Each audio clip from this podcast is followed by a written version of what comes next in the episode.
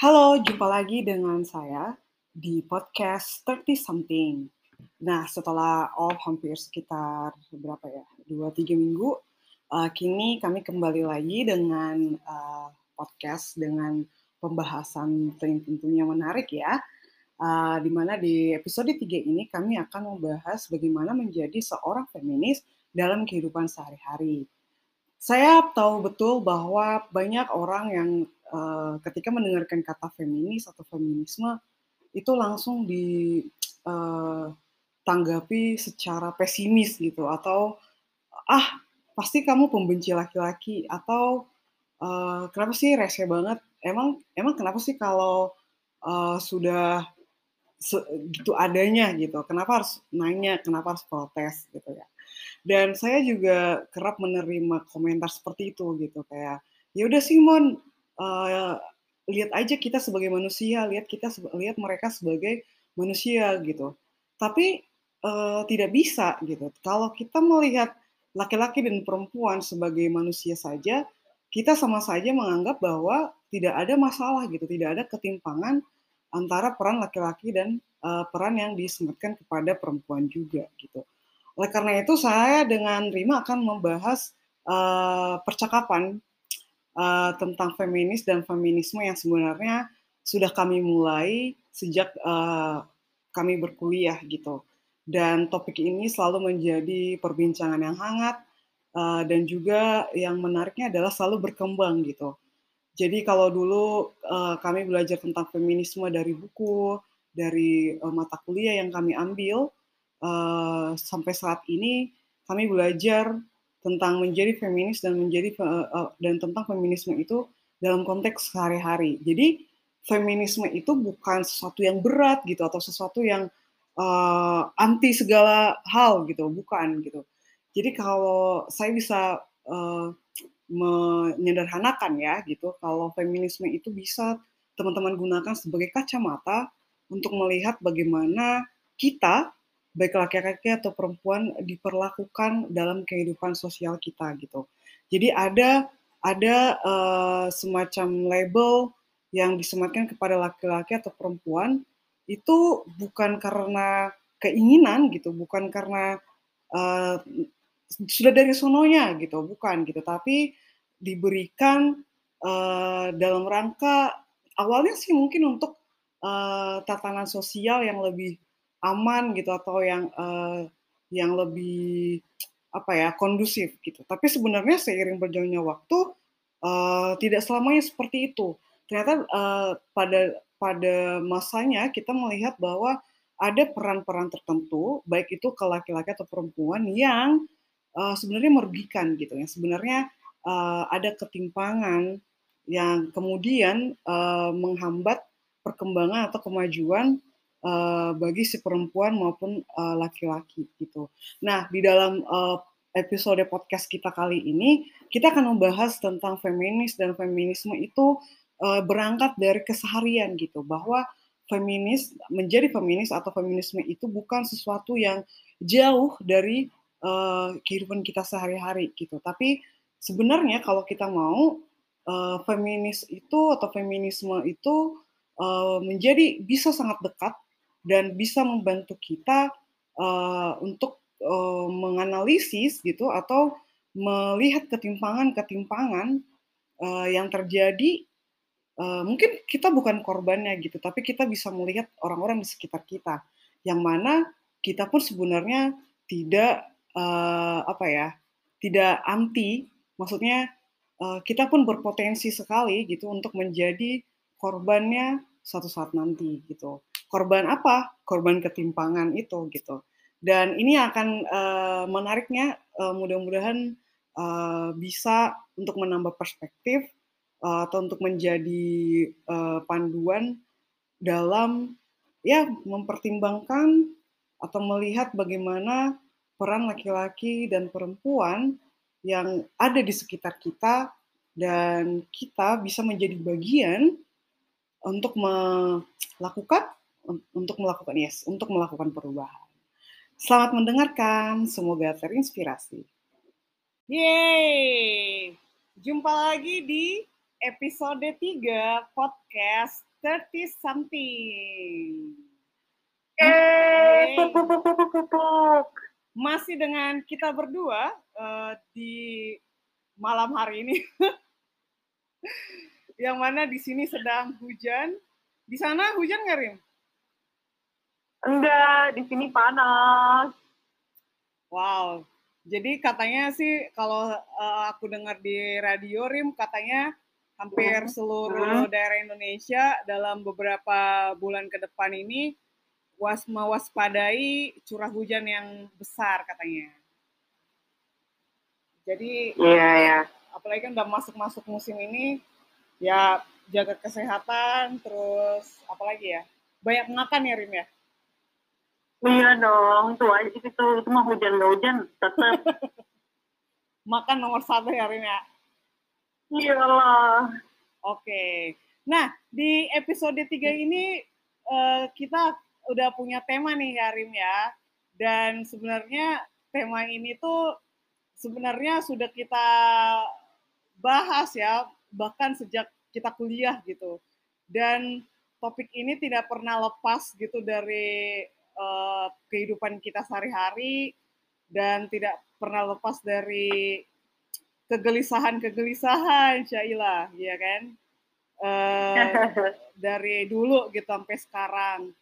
Tapi ya, satu yang aku sadari sih, Rim, uh, pemahamanku tentang topik ini sebenarnya kalau aku bisa bilang itu berkembang gitu. Jadi uh, seiring bertambahnya usia, pengalaman, dan orang-orang yang ditemui ya, yang berbeda-beda, eh, topik ini sebenarnya justru bagiku itu semakin hari semakin hot gitu, Rin.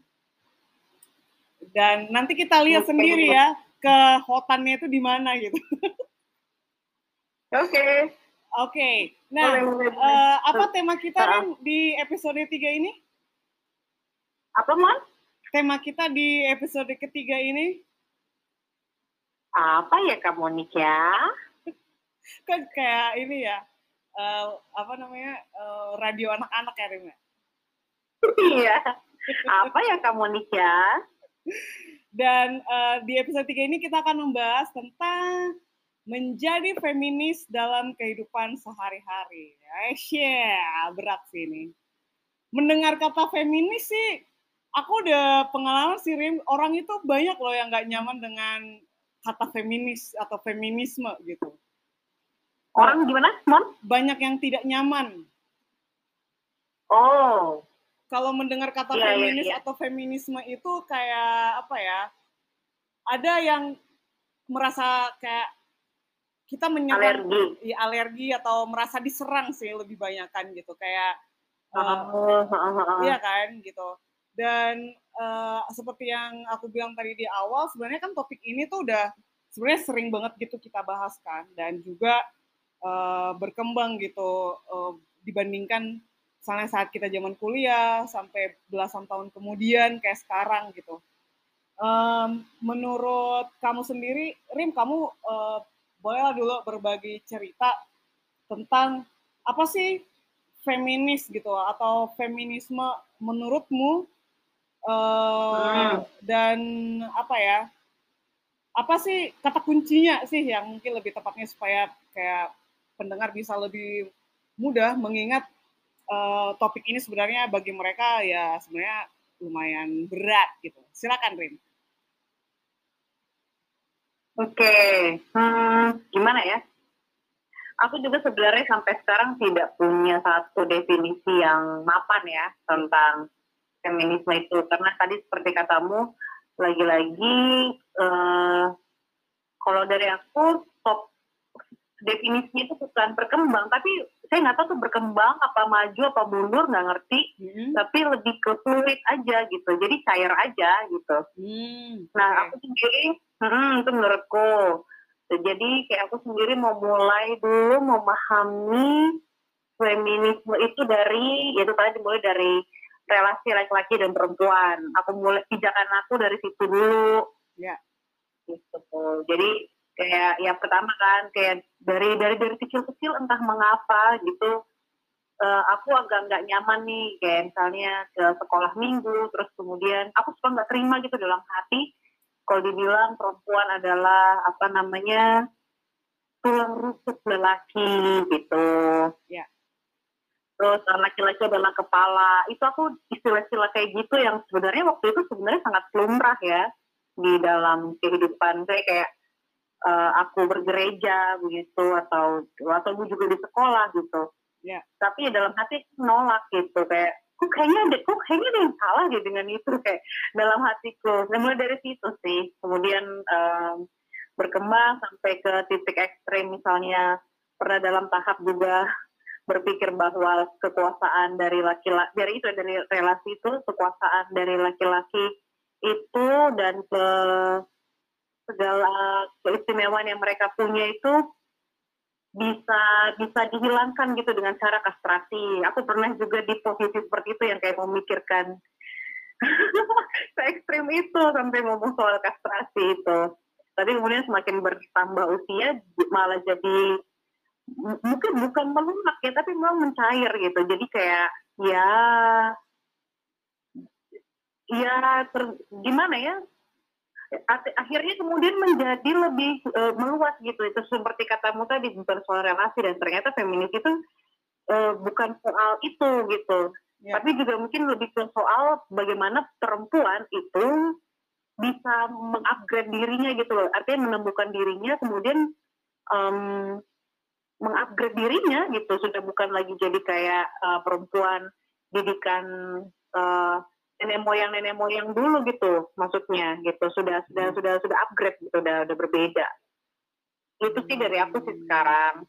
Kalau kamu gimana, Mon? Ya agak ini sih agak abstrak, tapi gitu lah.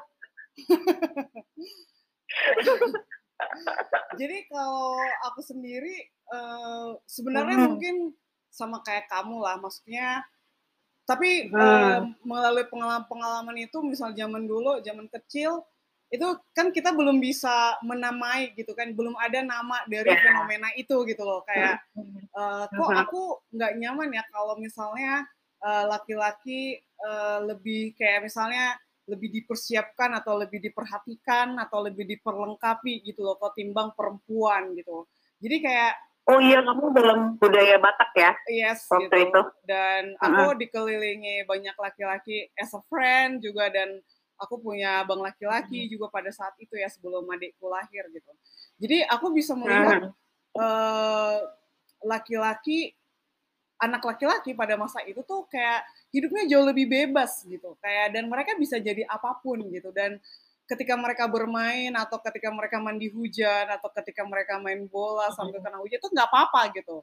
Tapi ketika aku yang mandi hujan, terus aku yang main, gitu kok aku kena marah ya gitu kan. Terus kayak nggak uh, nyaman sebenarnya, kayak emang apa sih bedanya aku sama laki-laki gitu. Kok aku me- melakukan permainan yang sama, tapi kayak aku yang dapat marah gitu. Kayak di, terus dinasihati bahwa anak perempuan tuh nggak boleh main bola, nggak boleh lari-lari sambil ke huj- main hujan, nggak uh, boleh bener, bener. Gak boleh ini itu gitu. Sebenarnya waktu itu tuh kayak Uh, kalau aku sadar lagi sekarang itu sebenarnya kayak ada uh, suara dalam diriku itu kayak nolak gitu, kayak enggak. Jadi makanya kenapa aku dulu kayak terkenal suka melawan gitu kan, karena kayak menurutku nggak nggak benar nih, tapi pada saat itu kayak belum aku belum menemukan alasan yang tepat kenapa itu tidak benar, yeah, yeah. dan aku tidak bisa menemukan uh, nama yang pas gitu loh untuk Uh, menjelaskan kepada orang-orang pada saat itu, orang-orang dewasa pada saat itu, bahwa perempuan juga memiliki kemampuan hak yang sama. Jadi agak-agak gimana ya, jadi berangkat dari situ. Terus kemudian uh, seiring bertambah umur gitu, uh, dewasa, kemudian belajar, uh, berelasi dengan orang-orang gitu kan, dan aku juga ada dalam lingkaran uh, budaya gitu kan, maksudnya tidak bisa lepas gitu.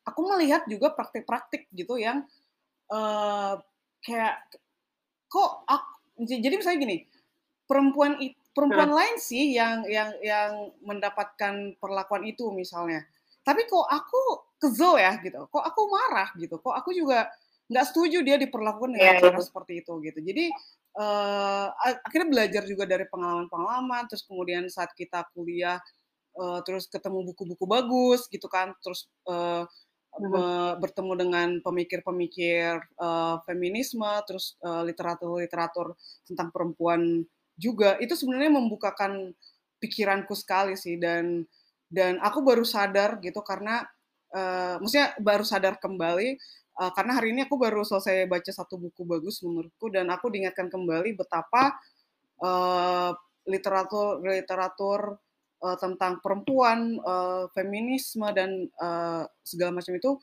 itu bisa membangkitkan uh, moodku gitu loh. Itu kayak bisa, jadi aku kayak menemukan yeah. minuman gitu loh pas aku lagi haus gitu kan, dengan banyaknya uh, apa namanya pemikiran-pemikiran perempuan yang ketika aku baca itu kayak bertemu teman lah, yes this is it, ini loh yang maksudku itu gitu, kayak ini iya benar yang ini, tapi masih kejadian walaupun kayak udah puluhan tahun yang lalu gitu kan. Dan hmm. dari situlah menurutku pemikiran tentang feminisme dan menjadi, dan aku sebenarnya aku mengklaim diriku sebagai seorang feminis gitu, walaupun tanda kutip masih belajar. I think ya karena feminisme itu uh, tidak berhenti ya gitu, maksudnya tidak kemudian gara-gara hmm. udah jadi feminis kemudian berhenti belajar gitu, enggak gitu. Dan aku uh, dengan dengan apa belajar atau membaca literatur tentang uh, feminisme dan juga tentang perempuan, sebenarnya Rim itu membuatku semakin peka uh, dengan fenomena sehari-hari kita gitu loh.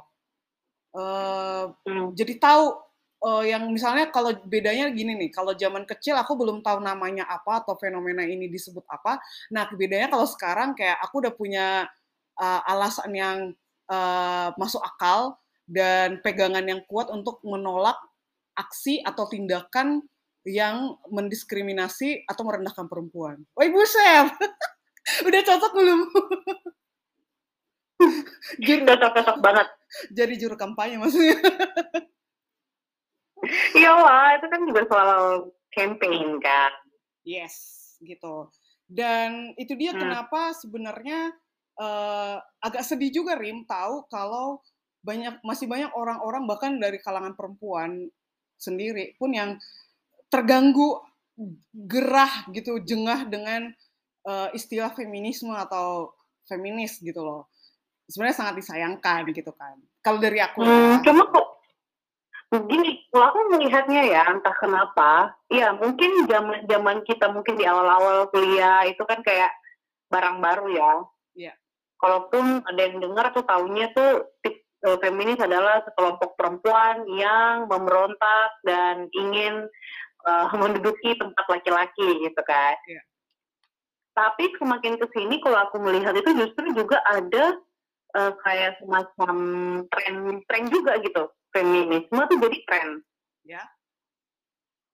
Iya kan, jadi uh, tren tapi tidak substantif. Jadi hmm. orang-orang mungkin bisa dengan seenaknya mengaku I'm a feminist atau atau apa gitu kan, tapi dia tidak menghidupi itu gitu. Feminis kan kalau menurutku feminisme itu sebenarnya spirit ya, yeah. spirit yang yang uh, iya dan dan dan, dan terserah mau namanya apapun gitu, tapi spirit-spirit yang tadi nih kayak kamu cerita, dengar cerita perempuan yang didiskriminasi atau yang mendapat kekerasan tuh kayak jiwamu terbakar gitu kan. Nah aku selalu menganggap uh, ter, uh, jiwa kita terbakar dan kita kayak nggak kayak pengen melakukan sesuatu gitu kan, kayak nggak bisa nih, nggak bisa kayak gitu gitu gitu kan.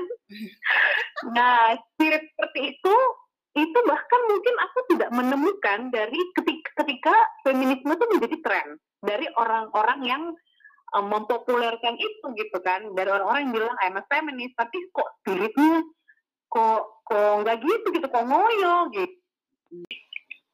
Uh, jadi kayak kalau ya aku lihat gitu sekarang orang ya, feminisme itu sudah populer gitu, uh, para para para pemikir perempuan atau para pemikir kesetaraan begitu kan yang ada di Indonesia atau mungkin dari luar yang, yang membawa ke Indonesia atau yang bagaimana gitu kan, yeah. itu kemudian sudah berhasil mem- mengarus utamakan gitu feminisme sepertinya ya, sepertinya sudah sudah dan itu memang kelihatan kan dari literasi literasi kita sekarang, penulis-penulis kita sekarang, kemudian dari film-film juga yang muncul kan sudah mulai tentang girl power yang kayak gitu gitu yeah. kan, uh-uh, dan kemudian dari situlah feminisme tuh sepertinya itu kayak populer gitu, populer. Cuma itu tadi hanya dijadikan tren dan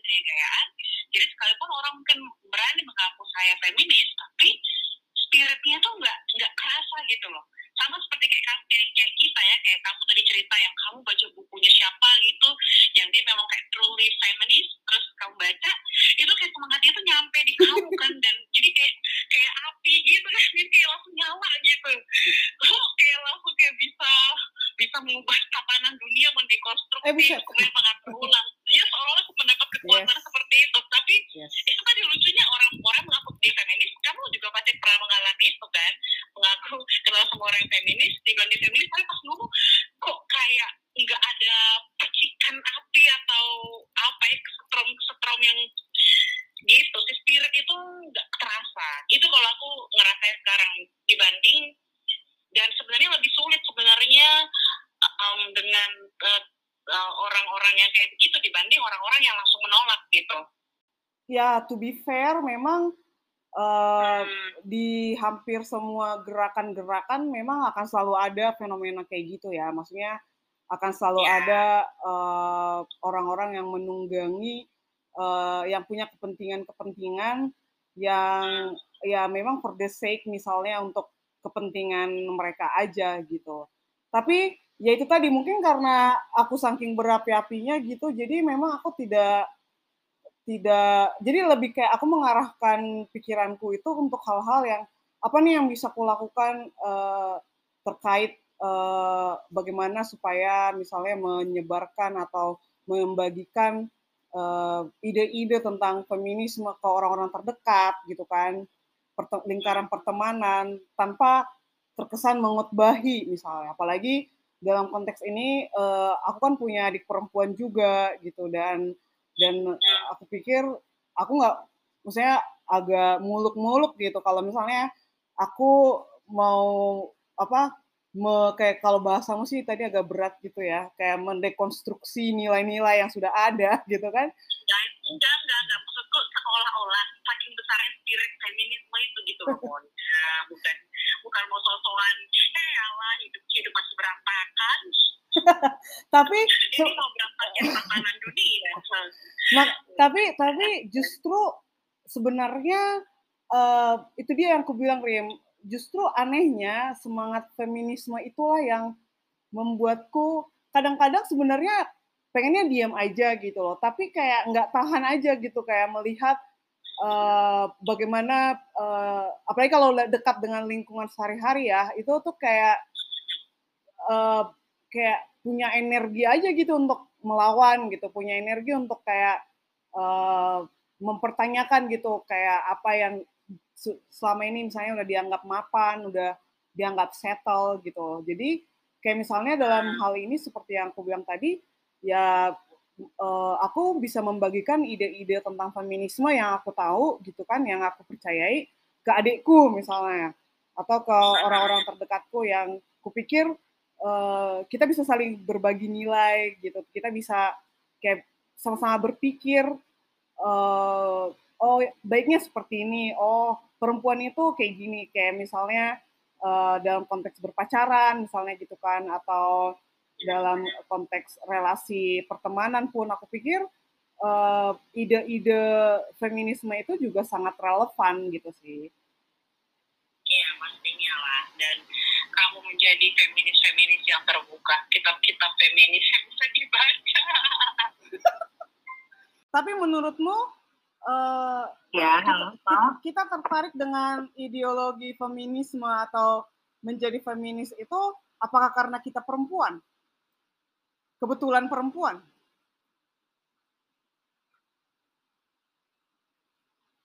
Bisa jadi iya, bisa jadi tidak. Coba Bunda jelaskan. Ini gini loh, aku berpikir ya, seandainya nih kau jadi laki-laki. Iya. Terus kau lihatlah misalnya, uh, kau diberikan kesempatan lebih untuk melakukan apapun, dan kau melihat ada saudara perempuanmu atau teman perempuanmu, Uh, tidak boleh melakukan hal yang kamu lakukan, misalnya kayak uh, sekolah tinggi-tinggi atau menikah di usia lebih tua, atau uh, ada perempuan dipukul gitu, atau orang menganggap bahwa kekerasan terhadap perempuan itu eh, ada banyak anggapan kekerasan terhadap perempuan itu kayak wajar. Aku pikir kita sebagai, kalau kita pun terlahir sebagai laki-laki, mm-hmm. dan kita melihat itu, pasti kita juga gemes loh, pasti kita juga kayak ini salah gitu. Minimal kan kita akan berpikir ini salah. Kalau kita, menurutku ya, karena ini bukan soal kita perempuan atau laki-laki sih, tapi soal manusia sih. Soal menjadi manusia, ya, karena memang terlalu nyata banget sih. E, persoalan relasi aja dulu ya, itu nyata sekali timpangnya. Ya. Jadi, jadi yang mungkin perempuan lebih bisa lebih lebih lebih lebih dulu mungkin menyadari, lebih dulu notice, tapi siapa yang tahu juga gitu kan, perasaan laki-laki juga melihat ketidakadilan ketidakadilan gitu pasti juga kan terganggu. Cuma juga mungkin tergantung juga sih konteks budaya juga, lagi-lagi persoalan pola pikir gitu, kayak dasar berpikir juga gitu. Oke. Okay. Yang mungkin di pola budaya yang keras gitu kan, yang patriarkal gitu, kayak dari suku Batak yang misalnya nih, kita kan orang Batak ini yang memang dari dulu tuh laki-laki sudah mendapat hak istimewa kan, juga membentuk ego dia, mau mengasah ego dia menjadi lebih tajam dan kemudian menjadi uh, tumpul gitu untuk empatinya, untuk untuk untuk rasa simpatinya begitu. Jadi malah tidak bisa um, merasakan ketidakadilan-ketidakadilan yang ada di sekitar dia begitu. Tapi nggak, tapi itu semua tergantung juga sih. Jadi kayak nggak ada pola-pola juga yang pasti. Cuma memang kebanyakan perempuan yang bicara karena memang ya siapa lagi yang mau mau tahu gitu toh apa kebutuhanmu kalau nggak kamu sendiri ngomong, istilahnya kalau bukan kita sendiri ngomong, kalau nggak kita perjuangkan sendiri gitu. Yes, yes, yes, yes. Menarik sih. Tapi gimana menurutmu? Aku kadang berpikir ya karena aku perempuan kali ya gitu loh, karena uh, dan kamu kalau jadi laki-laki kamu berpikir kamu nggak bakal ini mikir. Mungkin kalau aku jadi laki-laki kayaknya ada skenario aku juga akan menjadi feminis sih. Yes. Iya lah, kita harus beda dengan itu, minimal kita akan ketemu dengan perempuan. Dan itu terubah dari berpikir kita, ya ampun. terus terus akhirnya nggak punya teman gitu kan. Kenapa? Terus akhirnya nggak punya teman gitu. Uh, dan apa? Iya, uh, aku jadi tadi lupa mau ngapain. ah, nah jadi kan uh, berbicara tentang feminis dan feminisme ini sebenarnya seperti yang tadi kita cerita di awal, uh, berarti sebenarnya potensi itu udah ada dari kita kecil gitu. Ketika kita tidak nyaman Uh, dengan uh, apa pernyataan-pernyataan kayak misalnya kita adalah tulang rusuk uh, yang laki-laki, which is membuat kita adalah makhluk yang lemah atau yang uh, di nomor dua kan gitu ya. Uh, terus juga uh, pengalamanku yang kayaknya laki-laki bisa bermain bebas dengan uh, apa fisik dan bisa lebih liar tanda kutip, sedangkan uh, aku disuruh untuk kayak lebih anak rumahan, lebih menjaga sikap, menjaga diri, dan lain-lain gitu, karena aku perempuan, dan kita menolak itu sebenarnya gitu. Jadi eh, aku jadi berpikir, dan eh, saat kita ngobrol ini dan juga beberapa waktu yang lalu, eh, mungkin nggak sih eh, kita sebenarnya juga dari dulu sudah melihat ada potensi-potensi eh, di lingkungan terdekat kita pun Uh, sudah me, tanpa harus dinamai ya gitu, yeah, potensi-potensi yeah. uh, feminisme gitu loh, yang spirit-spirit itu, ya, spirit, ya, spirit ya, itu ya. Sudah ada gitu loh sebenarnya. Uh, kalau dari aku sih yang aku lihat ya dari uh, keluargaku, uh, di keluargaku itu laki-laki itu oh, aktif di dapur sih gitu, jadi di keluargaku itu tidak ada yang namanya laki-laki nggak bisa nggak boleh masak atau laki-laki pantang pegang kompor misalnya gitu, nggak ada gitu. Jadi itu mulai, bahkan udah mulai dari opungku gitu loh. Jadi opungku dari eh, pihak mamaku gitu itu oh salah satu hobinya masak gitu, dan turunlah ke tulangku gitu loh. Terus kemudian abangku juga ada yang masak gitu. Jadi Uh, ayahku juga masak gitu, dia uh, salah satu koki terbaik gitu kan di rumah ta- di rumah tangga ini. Jadi uh, nah kalau dulu kan waktu kecil kita nggak tahu gitu loh uh, itu namanya apa gitu kan, dan setelah dewasa kemudian aku uh, kayak senang banget, oh ternyata peran di dapur itu uh, kayak aku diberi contoh gitu loh, kayak peran di dapur itu ya memang untuk laki-laki dan perempuan gitu, bukan ranah perempuan saja gitu loh. Dan itu itu salah satu yang bisa kubanggakan lah dari keluarga ini. Kayak gitu. Kalau darimu apa? Apa sih yang mungkin kalau sekarang udah punya nama gitu akhirnya setelah dewasa, uh, uh, apa fenomena dalam keluargamu? Mm-mm, sama itu kan juga dimulai dari apa kelas ya, dari orang tua kan. Iya. Sama sih. Uh, kalau aku sih di rumah memang pembagian kerja itu uh, apa namanya jelas gitu. Maksudnya. Uh, tapi mamaku nggak bekerja, kemudian ayahku di kantor, yang kayak gitulah terpisah gitu kan pembagian uh, kerjanya, yang satu ruang publik, yang satu domestik kayak gitu. Tapi orang tuaku tuh dua-dua mereka, mereka berdua tuh kayak bersepakat gitu loh, kayak kayak terutama ayahku ya, ayahku tuh uh, sangat mendukung kami sekolah gitu. Oke. Okay. Dari kecil itu di saat mungkin saat-saat masih kecil bapak-bapak mungkin banyak yang bilang e, pernikahan apa itu nggak pernah dibahas di keluarga kami kayaknya. Nice. Kayak cita-cita ayahku tuh kami tuh bekerja gitu, kami jadi perempuan, kami bersekolah, kami bekerja.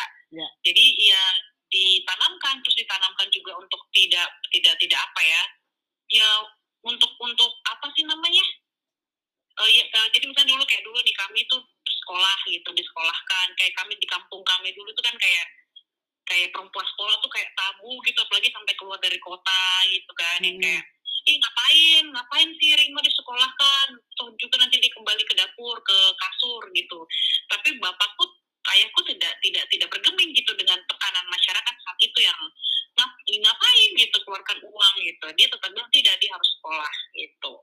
Jadi uh, spirit-spirit seperti itu sih. Terus mamaku juga walaupun dia berumah tangga, dia kayak mendorong gitu. Ya kalau bisa jangan kayak, walaupun itu pekerjaan yang yang yang ini ya, setelah aku juga dewasa bahwa itu juga tidak bisa dilihat sepele gitu loh peran ibu rumah tangga itu, walaupun tidak tidak kerja di ruang publik gitu.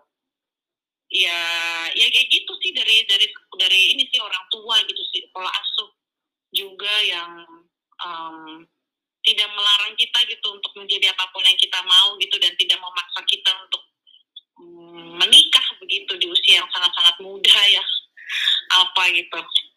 Begitu sih kalau dari aku, Mon. Iya. Yeah.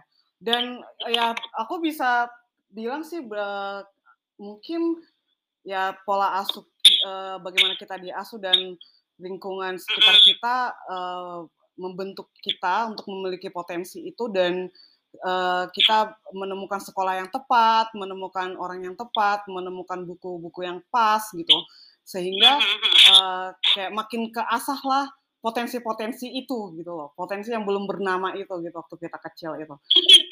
Iya iya. Dan uh, apa ya? Dan aku juga tadi baru berpikir sih, aku pikir sangat mungkin sekali, sangat mungkin, dan aku bahkan uh, berpikir apa ya, sangat mungkin sekali bahwa anak-anak dari kecil itu mereka dididik untuk menjadi feminis gitu. Maksudnya dididik dengan cara pandang kesetaraan ya gitu loh. Dan aku aku yakin deh eh, orang tua yang eh, memiliki pola asuh seperti itu akan menghasilkan generasi-generasi yang jauh lebih baik dari kita sih. Ya pastinya ya. Maksudnya kita aja yang nggak diasah secara langsung dan nggak, maksudnya kalau bisa dibilang kan gitu ya. Tidak direncanakan gitu ya kan, yang kayak uh, untungnya di, ada di tempat yang tepat gitu kan, bertemu orang yang tepat, yeah. bertemu literatur-literatur yang tepat gitu. Begitulah bisa dibayangkan kalau dari kecil direncanakan gitu lah. Aku aku yakin banget nih, si orang tua itu akan aku dukung. Jadi gerakan itu, gerakan itu. Yes, jadi bagiku itu sangat mungkin sekali sih uh, mendidik ya. Anak-anak, baik itu laki-laki atau perempuan, uh, untuk uh, memiliki cara berpikir seorang feminis. Uh, tidak harus dilabeli dia seorang feminis, ya, kamu ya. Harusnya feminis, oh. Itu enggak, enggak perlu label kok. Tapi uh, cara berpikir, cara pandang yang menjunjung kesetaraan gitu kan, ya, adil. Yang adil, hmm. tidak merugikan salah satu pihak, tidak mendiskreditkan, tidak mendiskriminasi, tidak memandang ah. lemah, tidak merendahkan. Itu itu menurutku juga nilai-nilai yang uh, ya. layaklah untuk diteruskan gitu kan. Ya, dan sebenarnya melihat ini juga tadi kalian tadi sudah um, feminis juga sudah gerakan-gerakan itu kemudian lumayan pesat juga kan, artinya sudah mulai banyak diterima gitu dan populer juga gitu, walaupun ada juga sisi buruknya, tapi sisi baiknya adalah itu juga populer dan kita jadi kayak punya semacam ya harapan lah gitu. Orang tua orang tua sekarang, generasi generasi kita nih sekarang udah harusnya jadi orang tua itu mungkin lebih melek lah, lebih melek sama kesetaraan gitu mungkin. Mungkin ya, kita mesti lebih punya harapan gak sih bisa dibilang soal yes. itu. Kok kita jadi kayak parenting gitu kan? Ya mungkin karena umur ya, umur bunda sebenarnya udah cukup tapi ya apa daya ya kan. Baru di tahap ideal, belum tahap uh, apa praktiknya belum. Yes, itu itu menarik sih. Terus juga uh, apa seperti yang juga kita bahas tadi di awal, uh, aku juga apa suka dapat uh, apa namanya kayak semacam penolakan gitu kalau misalnya mendengar kata feminis atau feminisme itu kayak ada yang jengah gitu, ada yang kayak aduh apa sih gitu, kok sok banget sih atau mentang-mentang atau apalah gitu. Nah menurutmu kan ini mitos-mitos tentang feminis dan feminisme ini kan beredar luas nih, itulah yang membuat kenapa banyak orang yang sebenarnya tidak nyaman gitu kan mendengarkan istilah ini gitu. Dan banyak juga yang bahkan misalnya dari perempuan sendiri gitu loh, uh, juga yang uh, kadang-kadang menjadi lawan kita gitu loh tentang uh, apa namanya yang yang yang kemudian membuat uh, perempuan menjadi lawan kita ya, gitu kan. Nah menurutmu uh, kamu punya kamu tahu nggak kayak ada mitos-mitos tertentu tentang perempuan tentang feminis gitu yang beredar di luar sana yang cukup kuat gitu mempengaruhi Uh, cara berpikir orang yang sampai saat ini kayak kayak susah nih, kayak bakalan masih perlu usaha yang cukup panjang gitu loh untuk uh, menyelesaikannya gitu. Hmm, banyak sih kayak misalnya dibilang feminis tuh kayak banyak omong, tukang marah-marah. Kerjanya cuma marah-marah, mulu banyak omong, terus um, terlalu berani. Kayak gitu, dan uh, terlalu berani bahkan juga mengutarakan pendapat di depan publik gitu, tidak takut kayak kayak sok-sokan gitu, banyak kayak gitu. Dan dan uh, itu juga kena di kehidupan kita juga kan, kayak kayak gitu. Tapi ya terus ini juga tidak patuh gitu, perempuan-perempuan yang tidak bisa patuh, susah diatur. Makanya kan ah, susah diatur, melawan. Ya gitu sih, kalau yang aku dengar langsung itu seperti itu ya. Dan pemarah-pemarah, perempuan-perempuan tidak pernah puas, ah, tidak pernah puas. Terus perempuan yang anti laki-laki gitu, kayak stereotipnya itu uh-huh. orang-orang feminis itu adalah ya ingin menghancurkan laki-laki gitu loh. Padahal kan sebenarnya enggak. Iya, laki-laki. Iya. Jadi banyak sih stereotyping-stereotyping tentang feminis, uh, perempuan-perempuan feminis atau feminisme di luar sana yang sebenarnya itu juga yang menjadi hambatan kan. Betul. Terus kalau uh, berbicara tentang perempuan nih, uh, apa kalau karena kan mas stereotyping masalahnya banyak nih gitu. Jadi menurutmu dari masalah yang paling krusial lah, yang kayaknya ini uh, masih berat banget nih. Apa sih yang menurutmu uh, masalah atau stereotip tentang perempuan di luar sana atau yang kita hadapi saat ini yang menurutmu kayak uh, paling parah lah atau paling menyakitkan lah gitu? Stereotip tentang perempuan? Iya. Hmm... perkosaan sih atau pelecehan, perkosaan atau pelecehan yang terjadi perempuan hmm. itu disebabkan oleh perempuan itu sendiri, itu salah perempuan itu sendiri. Yeah. Itu yang paling paling paling buruk lah. Yes. Kayak gitu. Terus ya banyak juga sih beberapa seperti apa ya? Hmm, sama ini aku uh, terkait tadi yang kamu bilang itu, yang kalau misalnya kita lagi baca berita tentang perempuan yang jadi korban pemerkosaan atau pelecehan seksual atau apa gitu, komentar yang kemudian yang pertama kali muncul adalah kamu pas dia pakai baju kayak apa gitu kan? Betul, pakai baju apa dia gitu. Terus kalau dia misalnya berjilbab, kok bisa? Dia kan dia kan berjilbab. Jadi uh, perempuannya yang salah gitu. Jadi perempuannya perempuannya udah korban berkali-kali kan, korban perkosaan, korban diomongin, difitnah, dijelek-jelekan gitu. Itu ya, itu parah banget sih. Tidak. Halo? Iya, lanjut. Iya gitu, aksesnya juga kan terbatas gitu untuk bisa um, ya mengakses hukum gitu. Yes. Karena kalau sudah ke hukum lagi sudah beda layak, udah ini lagi ya, lebih itu baru berat. Karena hukum kita sendiri pun, eh tapi aku tuh kemarin barusan dikabarin gitu sama teman-teman L S M, Monik. Ya itu? Sebentar. Ini kabar baru juga, yang nggak ada di skrip ya, Mon, tapi aku baru dapat kabar. Sebentar aku cek. Jadi, eh, teman-teman L S M itu memberitahukan bahwa ini eh, sudah terbit Peraturan Menteri Pendidikan. Kamu pasti udah dengar ya? Yang Peraturan Menteri Pendidikan yang untuk menindak pemerkosa itu ya? Yes, tentang pencegahan dan penanganan kekerasan seksual di lingkungan perguruan tinggi. Kayak gitu. Aku sih sebenarnya belum melihat secara serius sih, belum belum aku dalamin juga sih peraturan itu seperti apa. Cuma kayak ini juga lumayan lah angin angin segar gitu, di terutama di lingkungan kampus yang memang sangat syarat juga kan dengan yes. kekerasan seksual, pelecehan kayak gitulah, yang bahkan kampus bukan tempat aman gitu buat perempuan juga sih. Jadi semoga lah. Oke, itu intermezzo aja, ngomong-ngomong soal tadi stereotyping. Lanjut soal stereotype. Iya, sama uh, menurutku juga yang paling krusial yang untuk kita kita lawan gitu, yang untuk kita juga sama-sama berjuang, yaitu untuk ya, melindungi uh, mereka perempuan-perempuan yang menjadi korban perkosaan atau kekerasan seksual yang tidak mendapatkan support gitu loh, yang yang bahkan kayak dipersalahkan ke tiga kali empat kali gitu loh setelah mereka menjadi korban. Dan uh, ini jadi menarik sih sebenarnya membahas tentang pemerkosaan atau uh, pelecehan seksual. Uh, aku aku pernah baca di mana gitu, katanya uh, didiklah Uh, kita tidak mendi- apa mm, bukan perempuan yang harus dididik menggunakan um, cara memakai baju yang benar, tapi laki-laki ya yang harus dididik untuk tidak menjadi pemerkosa gitu. Iya, betul sekali Ibu Mone.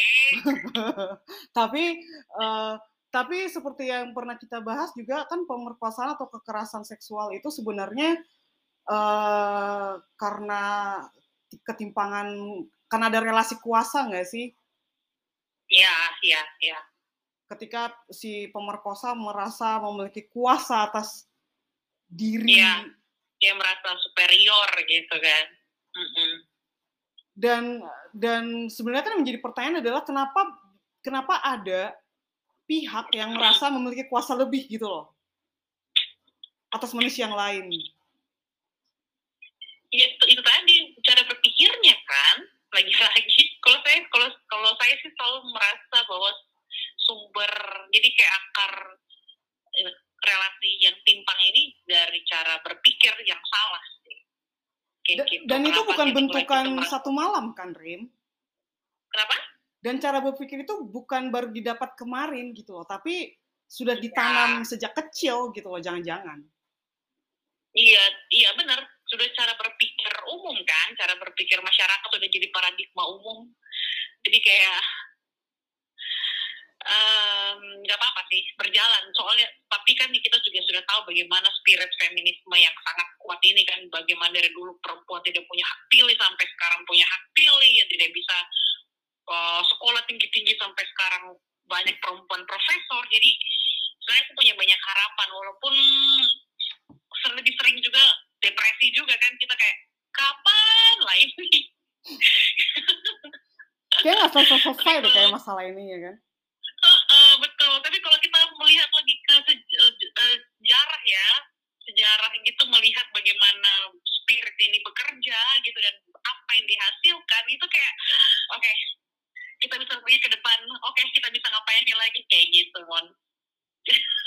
ya perjuangannya masih panjang. Panjang umur, kalau kalau kutipan kutipan panjang umur perjuangan katanya gitu.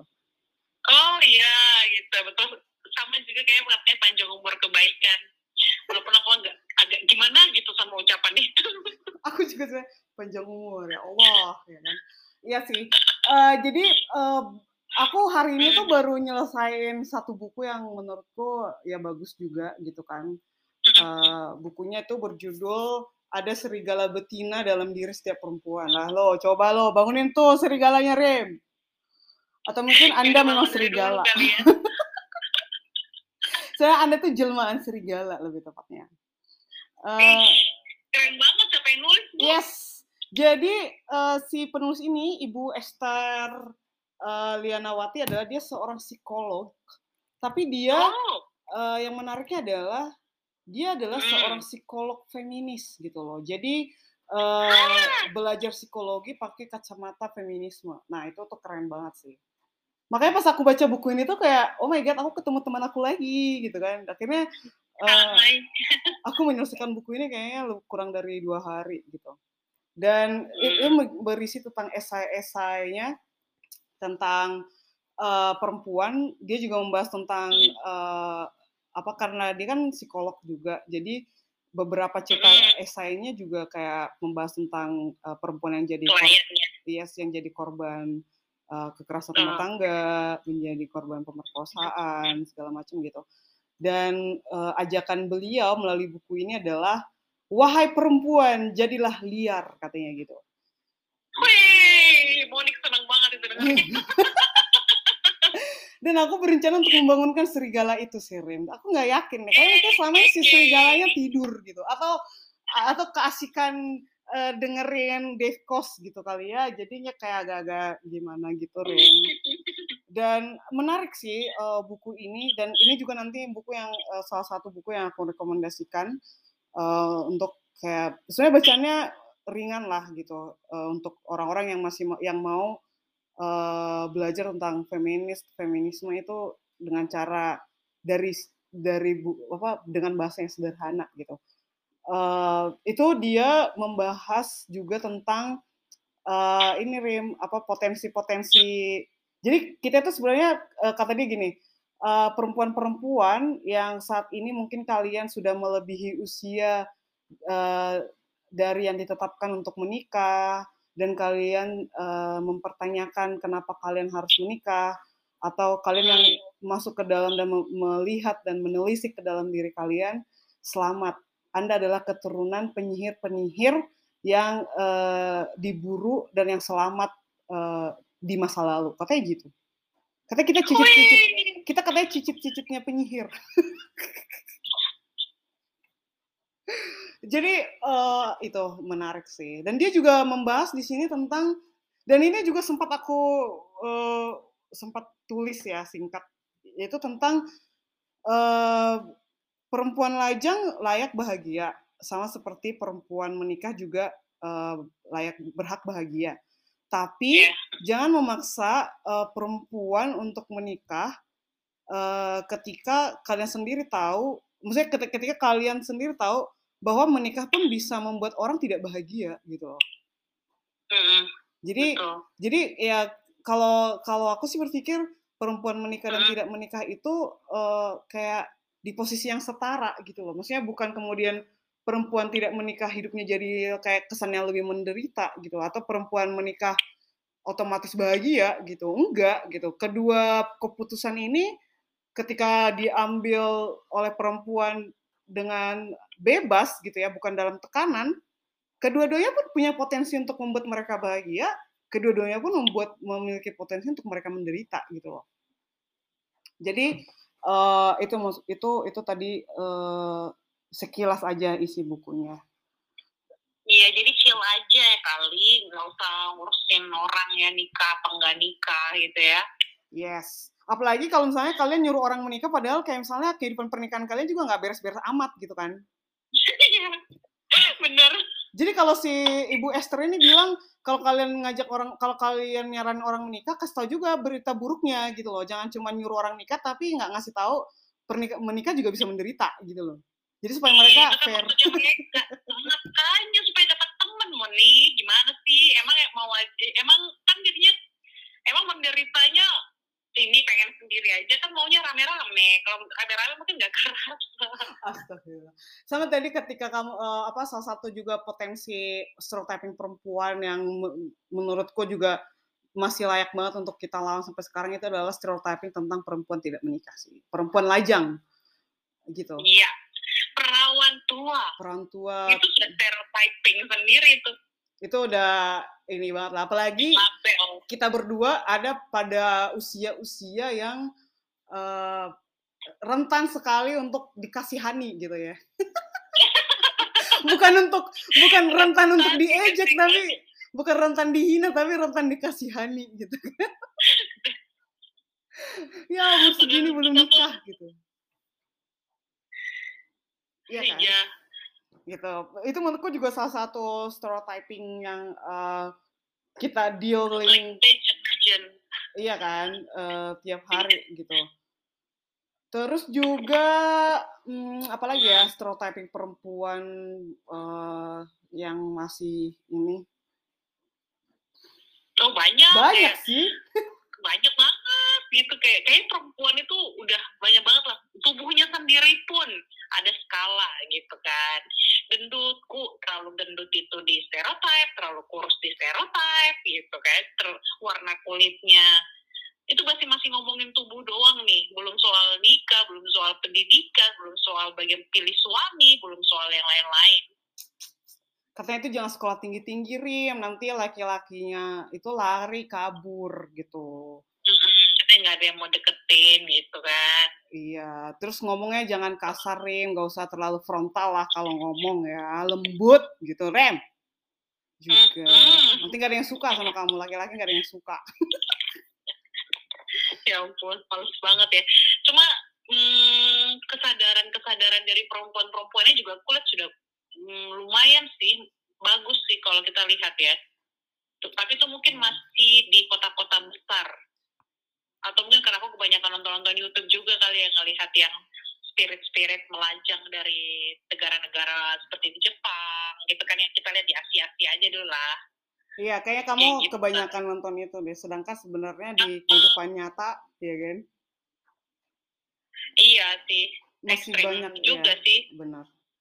Sama ini Rem, uh, juga terkait uh, pernikahan dini gitu loh, anak-anak perempuan oh, iya, bener, yang bener, dinikahkan bener, di bener. usia-usia kayak mereka haid pertama kali ya kan, ke dinikahkan mm. untuk dalam tanda kutip supaya orang tuanya dapat uang, terus dinikahkan dengan orang-orang yang jauh lebih tua yang bahkan bisa jadi kakek mereka gitu loh, untuk ditukarkan ya, dengan sejumlah uang kepada orang tua si anak juga sih. Terus juga uh, ini sih, kalau yang aku baca juga dari, ini juga nanti buku, uh, rekomendasinya gitu, uh, yang We Should All Be Feminist dari Chimamanda Ngozi Adichie itu, yang sejak yang sejak kecil itu uh, perempuan itu dididik untuk jadi istri, dipersiapkan untuk jadi istri, tuh. Dari kecil, jadi harus bisa masak, dari dari dari permainan yang mereka pilih. Atau yang dipilihkan, uh, main boneka, bayi-bayian, keluarga-keluargaan gitu. Sedangkan misalnya laki-laki main mobil-mobilan, senjata, pokoknya yang berbau fisik, petualangan, yang menantang adrenalin gitu loh. Kan itu juga, kupikir uh, yeah. cara budaya kita menentukan masa depan perempuan gitu loh. Sejak kecil ya mereka udah dididik, udah dipersiapkan untuk jadi pengantin. Anehnya sih, gitulah. Nah terus ya banyak sih kalau ngomongin tentang stereotyping perempuan di luar sana ya. Dan kita hari-hari, sama ini sih Rim. Uh, aku aku menemukan tuh perempuan rentan sekali menjadi kayak ini jokes-jokes porno gitu loh. Ah ya ya ya, jadi objek gitu kan? Yes. Ya. Dan itu mereka nggak sanggup melawan gitu loh. Jadi maksudnya dan bahkan udah ada yang menganggap itu wajar gitu. Iya. Dan um, kadang perempuan pun juga ini sih ikut bergabung gitu. hmm. menertawakan ini mereka yang menjadi objek seksual gitu, atau minimal tertawa gitu, memaksa tertawa. Itu kan banyak gitu. Kayak pernah nih aku ke kondisi satu, ada bosku lah.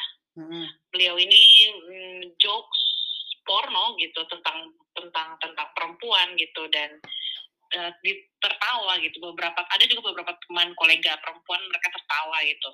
Aku nggak ketawa, dan bapak itu ngeliat aku nggak tahu, dia langsung, aduh minta maaf ya Ibu Rima. Berarti dia tahu itu salah kan, tapi ya itu tadi.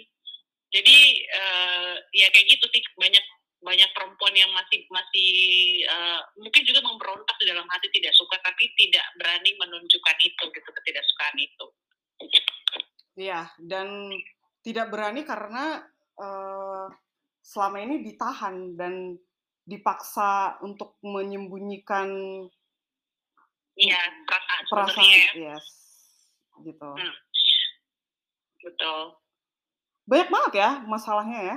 Ernie. banget, banget banget. Tapi itu tadi sih memang kalau kita mau ini, cuma ya, ya, ya itu sih harus itu tadi sih. Makanya kembali kan ke definisinya lagi kan. Jadi kan tentang perempuan ini harus bagaimana, atau uh, harus mikirin apa, itu kan juga harus harus dipikirin gitu. Emang selama ini nggak dipa- nggak dipikirin Bun? Aduh, sampai batuk dah ibunya. Mm-hmm, kayak gitu. Kan yeah. Dan kayak gitu kan. Saya, wah, bukan soal, kan kalau pola pikirnya nih, kita kan dari dulu nih, uh, bukan, bukan kita, maksudnya kita ini termasuk beruntung ya, mohon kalau aku bilang ya. Mm-hmm. Kita kan tidak disuruh memikirkan, itu tadi misalnya kayak pernikahan gitu kan, tidak harus di, tidak tidak disuruh memikirkan itu di saat kita masih kecil gitu kan, disuruh sekolah, bercita-cita tinggi, gue takut jadi apa gitu-gitu kan. Yeah. Nah, kebanyakan perempuan kan disetting untuk ya itu ya mikir, mikirnya tuh mikirin perhiasan aja gitu kan, emas, permata, terus eh, baju apa yang mau dipakai gitu kan. Dan ya media juga kita tidak bisa tidak bisa abaikan gitu perannya yang sangat begitu besar juga dalam bentuk pola pikir. Mm-mm. Perempuan atau laki-laki atau kita selama ini juga kan, karena iklan-iklan yang muncul gitu, sinetron-sinetron kita itu kan mereka melanggengkan ini kan, melanggengkan relasi-relasi timpang. Kayak siapa sih sinetron apa sih Ikatan Cinta itu? Aku pernah dengan emosinya. Terus ini youtuber-youtuber bangsat juga kan. Aduh maaf ya, di sini dilarang kan mengeluarkan kata-kata kotor. Uh, nanti biar anchor aja yang mensensornya. Iya. Kenapa? Itu kan, itu kampret anjir. Ya itu tadi kan melanggengkan ketimpangan-ketimpangan relasi gitu ya. Biasanya bisa aja mereka tipu-tipu gitu, mereka orang Papua bilang tipu-tipu di belakang, bohong-bohong saja. Tapi yang ditampilkan itu kan yang dikonsumsi masyarakat, dan aku nggak nggak bilang juga masyarakat kita itu gimana, cuma kebanyakan kan itu tadi merasa bahwa T V adalah sumber T V adalah sumber informasi, atau YouTube adalah sumber informasi, dan itu yang dikonsumsi bulat-bulat juga misalnya tanpa dicerna atau tanpa diapa itu, coba yang ditiru. Misalnya ya, apa tuh? Kenapa? Uh, apa yang kamu lihat sangat mengganggu sekali dari konten-konten itu? Ya kayak kemarin aku secara tidak sengaja nih, di aku lagi di bengkel motor, terus yang ibunya tuh puterin apa gitu, Trans tujuh gitu kan, terus berita-berita artis selebrita gitu, udah ada muncul lah gitu, Lesti, aku nggak tahu Lesti itu siapa ya, Lesti Lesti itu muncul, terus ada headline-nya situasi atau suasana saat Lesti menangis minta mobil kepada suaminya. Anjir banget sumpah. Kalau kamu nangis minta apa, Rim? Ih, aku, aku kalau nangisin nangisin apa hidupku gitu loh, tapi nggak minta-minta juga. Jadi bagimu itu tontonan yang bagimu itu tontonan yang sangat sangat sampah. Sampah banget ya. Mm-hmm, ya saya sinetron-sinetron juga Ikatan Cinta kan. Katanya itu aku juga nggak tahu sinetronnya seperti apa, cuma aku pernah baca gitu di narasi kalau nggak salah yang uh, banyak juga netizen itu pada protes katanya di Twitter. Mm-hmm. Itu kayak melanggar pernikahan anak juga gitu.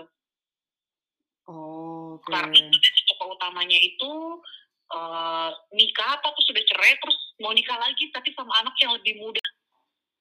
Pusinglah kepala, ya itu tadi maksudku soal pola berpikir ini kan banyak sekali aktornya toh, yes. Banyak sekali gitu, bukan bukan dari keluarga, apalagi kita dengan sekarang sistem informasi digital yang begitu kayak raksasa gitu kan, yang bisa masuk sampai ke saraf-saraf otak kita, eh, terkecil kita kan.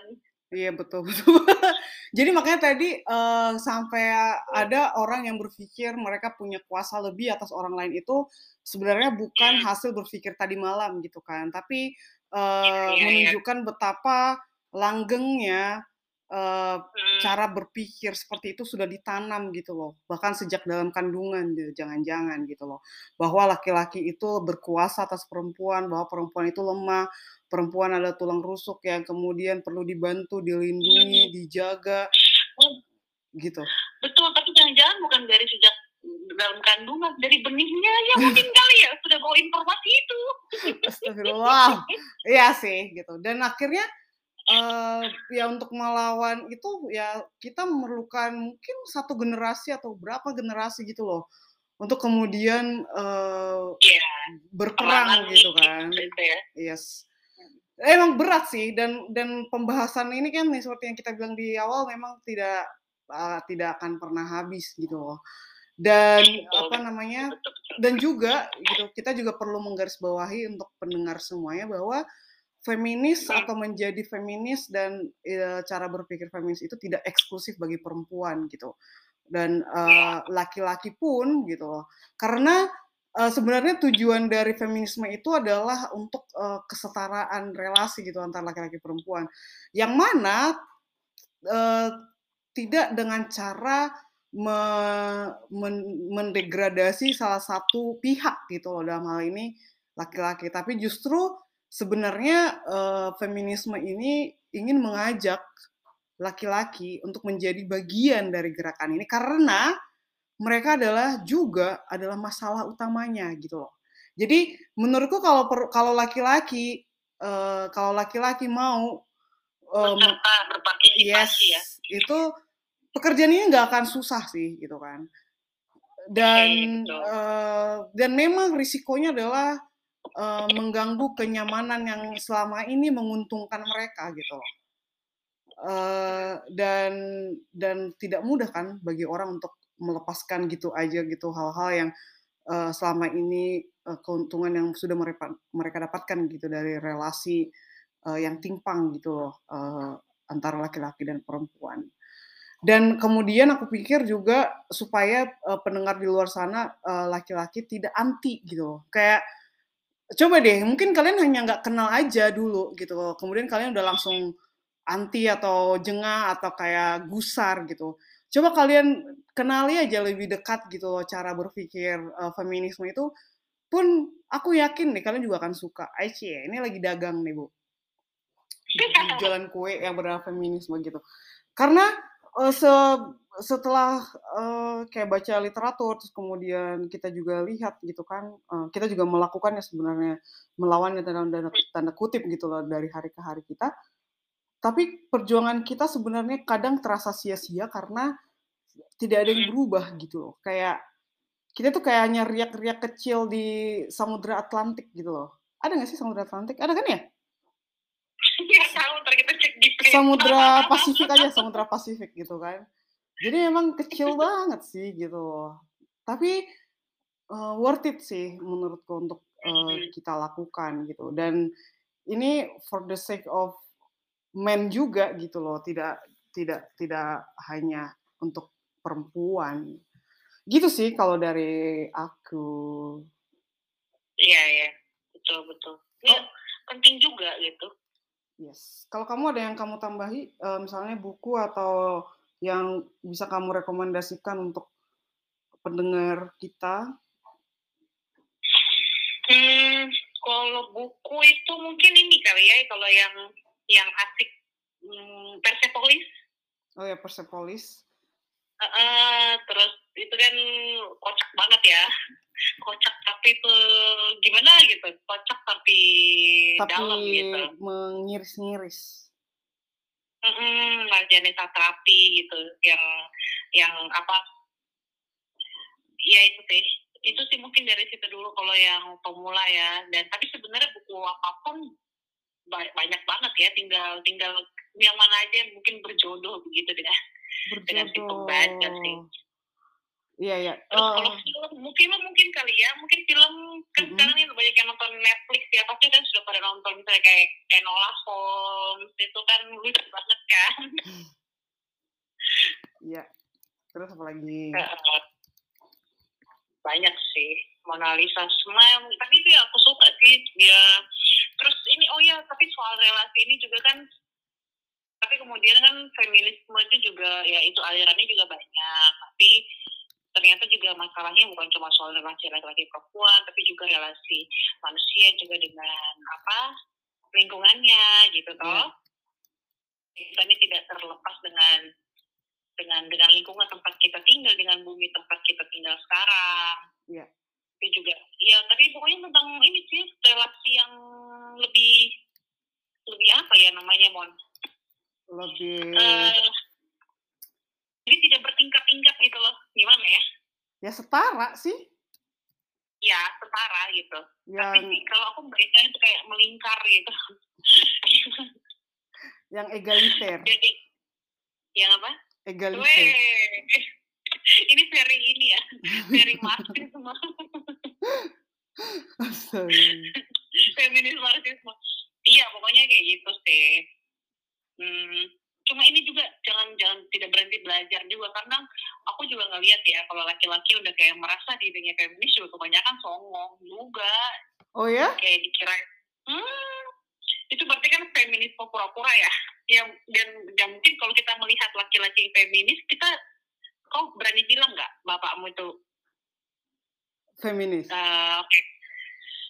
Ya feminis. Aku nggak bisa mengkategorikannya sih, karena I'm not nah. sure dia tahu ide itu. Sama kayak kita zaman kecil nggak punya nama itu kan? Iya ya, spirit, spirit, oke. Okay. Spiritnya spirit. Ada sih, mm-hmm. tapi nggak berapi-api gitu. Atau poten, mm-hmm. aku nggak bisa tapi bilang sih. Ya. Potensi lah, potensi ada potensi. Oke, okay, berpotensi. Potensi sih, karena ya itu kalau misalnya tidak berhenti belajar gitu kan, tidak berhenti melihat uh, misalnya kayak tetap aware gitu dengan fenomena-fenomena yang ada dan tergerak dan sadar gitu ya bahwa oh ada yang salah dari ini. I think uh, ya lebih aware aja sih kali ya, kayak iya sih, dan itu itu bisa ada itu kalau dilatih kan, diingatkan yeah. gitu loh. Di, hmm, diasah, diasah juga sih, lagi-lagi ya bukan pemikiran yang ada tadi malam gitu loh, kemudian tiba-tiba jadi feminis gitu, oh, nggak juga kan sebenarnya ya, perjalanan untuk menjadi seorang feminis tanda kutip pun panjang sih, kayak si ibu penulis ini uh, Esther Lianawati, terus juga kayak Chimamanda Ngozi Adichie yang juga menulis tentang itu juga, mereka pun pernah berada dalam posisi jadi korban gitu, korban kekerasan seksual gitu, terus juga uh, kayak Oprah juga kan secara terbuka gitu loh, uh, dan ya per, maksudnya perjuangan mereka berat gitu kan, jadi uh, untuk menjadi seorang yang kayak tadi baik itu laki-laki feminis, kupikir ya nggak akan bisa jadi ber, seminggu yang lalu gitu loh, dengan dengan uh, apa pasti disertai juga maksudku dengan pengalaman-pengalaman hidup yang kemudian membentuk cara berpikir itu gitu. Iya, berarti perjalanan juga ya. Perjalanan juga gitu.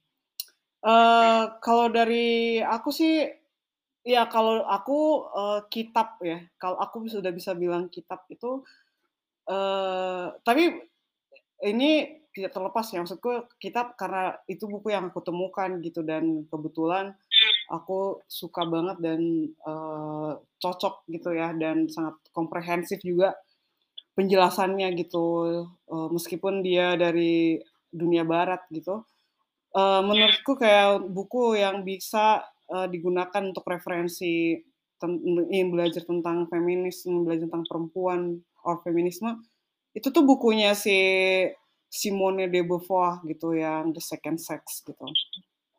Dan uh, yang menariknya dari buku ini sebenarnya adalah ketika di halaman pembukanya itu Simone itu bertanya gitu loh, kayak apa itu perempuan gitu kan, kayak. Dan sebenarnya itu nggak nggak bisa dijawab.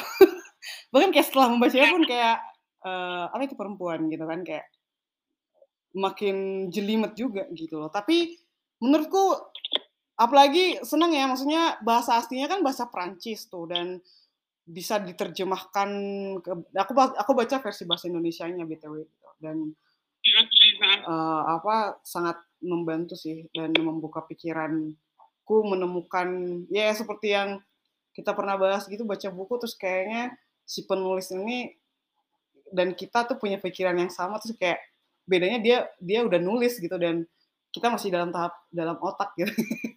Jadi kayak, yeay udah ditulis, congratulations gitu. Itu terus juga uh, bukunya si Chimamanda yang aku bilang juga tadi. Kalau film sih aku rekomendasi tuh yang dokumenter sih, yang dokumenter tuh yang baru-baru ini aku suka banget. Itu yang oh, ya di Afrika itu ya? India, Bu. Oh, ini bla bla bla period. Yang period sama yang Daughters of Destiny gitu. Dan oh, uh, kalau dari period itu sih emang itu ini banget ya, maksudnya dekat banget gitu. Jadi walaupun kejadiannya di India tapi kayak kita yang nonton itu kayak ngerasa banget gitu.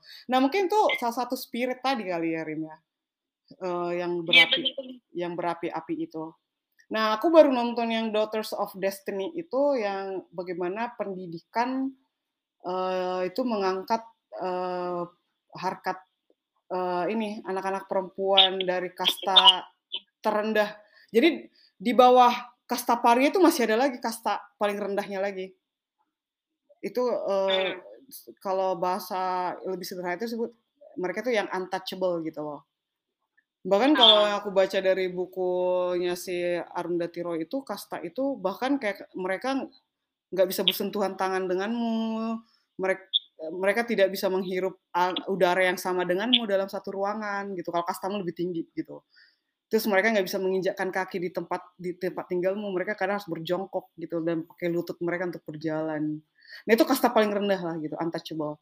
Itu ya bagaimana perempuan-perempuan itu uh, disebut Daughters of Destiny gitu, mengangkat uh, apa harga harkat diri mereka sebagai perempuan dan juga keluarga mereka yang untouchable itu melalui pendidikan sih.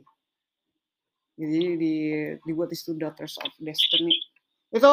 Dan aku pikir si yang bikin dokumenter itu tuh kerja keras banget karena uh, jadi di episode pertama gitu kan dia wawancara ada anak anak kecil gitu kan Rim, umur empat apa enam tahun, empat tahun.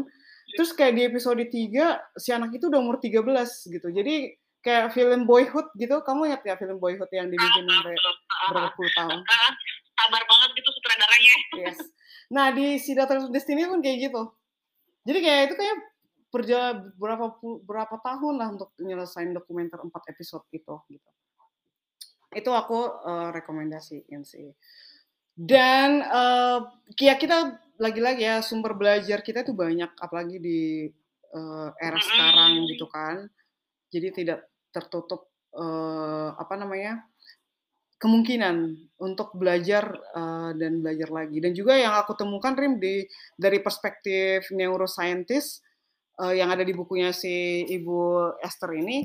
Jadi ada juga banyak juga para dokter-dokter neuroscientist itu yang Uh, ini neuroscientist feminis gitu loh. Jadi mereka meneliti otak uh, dan juga kayak aware gitu loh dengan dengan uh, perempuan gitu loh. Jadi kayak sebenarnya kalau secara telanjang gitu otak kita diangkat itu sebenarnya otak itu nggak ada nggak akan ketahuan nih otak laki-laki atau anak perempuan, otak perempuan gitu loh. Jadi otak itu nggak berjenis kelamin gitu loh. Jadi otak kita akhirnya bisa memikirkan pembedaan jenis kelamin itu karena uh, didikan budaya sih gitu. Jadi akhirnya kita uh, apa memberikan membeda-bedakan gitu. Sebenarnya kalau otak original itu nggak berjenis kelamin gitu katanya. Menarik sih, me- dan dia bilang otak kita itu sebenarnya katanya tidak pernah berhenti be- berkembang. Walaupun udah tua pun katanya otak itu nggak pernah berhenti gitu katanya. Jadi uh, cuman memang Uh, kalau dari muda belajar, orang muda belajar dan orang tua belajar bahasa Perancis misalnya, memang akan lebih sulit dilakukan oleh orang tua gitu. Tapi bukan berarti nggak bisa katanya gitu, karena katanya otak itu uh, selama kita masih hidup itu uh, otak itu selalu bekerja katanya sih. Jadi sampai umur kapanpun uh, katanya kita tetap masih tetap bisa belajar katanya gitu sih.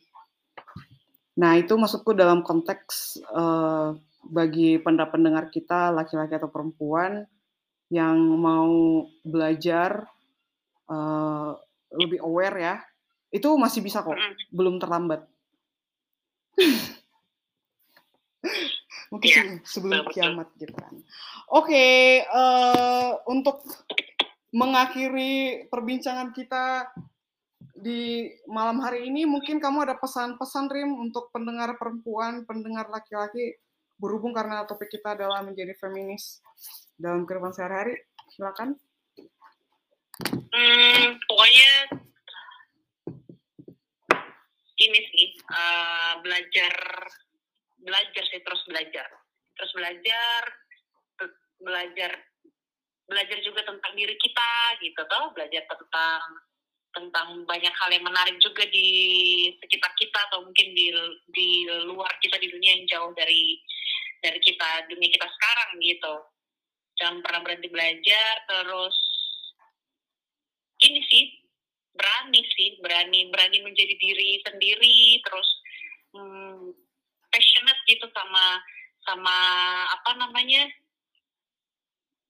keinginan-keinginan hati gitu, maksudnya tertarik sama apa itu didalamin gitu. Terus ya kalau buat perempuan terutama e, belajar mencintai tubuh juga gitu kan, belajar mencintai tubuh sendiri, mau gendut ke, mau kurus ke, mau hitam ke, itu mau putih, kita semua tuh sama gitu, kita semua tuh cantik gitu, dan bisa menemukan kecantikan kita, bisa membangun kecantikan kita sendiri juga gitu, tanpa harus sama gitu dengan apa yang ada di iklan atau sama dengan uh, para apa sih selebgram-selebgram penipu itu yang kebanyakan penipu itu ya tebel banget soalnya kayak gitu sih uh, sih jangan-jangan ya pokoknya sih menemukan diri juga sih, jangan berhenti belajar, jangan berhenti juga menemukan diri, dan bersemangatlah berjuang. Itu aja sih, Mon, aku bingung mau bilang apa juga. Ini semangat, semangat, semangat. Ini kelihatan banget nih dosen nih yang ngomong ya. Sebenarnya belajar oh, aja iya, gitu. Iya, ya, soalnya nyuruhnya belajar. Ih, enggak gitu juga, cewek. Belajar kayak baca buku gitu, enggak, bukan. Um, enggak, enggak, enggak gitu. Ya gitu-gitu aja sih. Gimana kamu, Mon? Kalau dari aku, uh, pesanku untuk pembaca, eh pemba, kok pembaca? Kan, keren banget nih yang ngomong ini, bagian baca buku. Pembaca yang budiman. Uh, untuk uh, pendengar perempuan yang ada di luar sana, uh, pesan dari aku adalah jadilah perempuan bebas gitu. Uh, bebas berpikir, bebas menentukan pilihan, uh, bukan karena ditekan, bukan karena takut gitu loh, bukan karena diancam gitu loh. Dan kalian punya kekuatan gitu untuk menjadi perempuan yang bebas sebenarnya, dan dan uh, kalian punya potensi-potensi uh, untuk menjadi serigala-serigala gitu kan, tapi bukan serigala jalanan ya, uh, apa kalian punya energi, punya kekuatan serigala lagi. uh, dan untuk perempuan-perempuan di luar sana, uh, kalian cantik apa adanya. Uh, dan aku yakin uh, masa depan kalian akan jauh lebih baik uh, dari yang dari yang dialami oleh nenek moyang kita gitu kan. Sedangkan untuk uh, para laki-laki, come on dude gitu kan, uh, hargai hargai perempuan gitu kan. Uh, kalian tidak jauh lebih baik, kalian tidak jauh lebih kuat, kalian tidak jauh lebih superior gitu. Kita berada dalam posisi yang setara dan kalian sebenarnya akan lebih beruntung lagi apabila uh, menjadi bagian dari uh, gerakan gerakan kesetaraan ini. Acie! Itu aja kalau dari aku. Merdeka. Thank you Arim udah uh, bergabung seperti biasa di episode tiga ini. Kita akan jumpa lagi di uh, episode mendatang gitu ya, di minggu depan. Iya. Dah. Dadah Monik.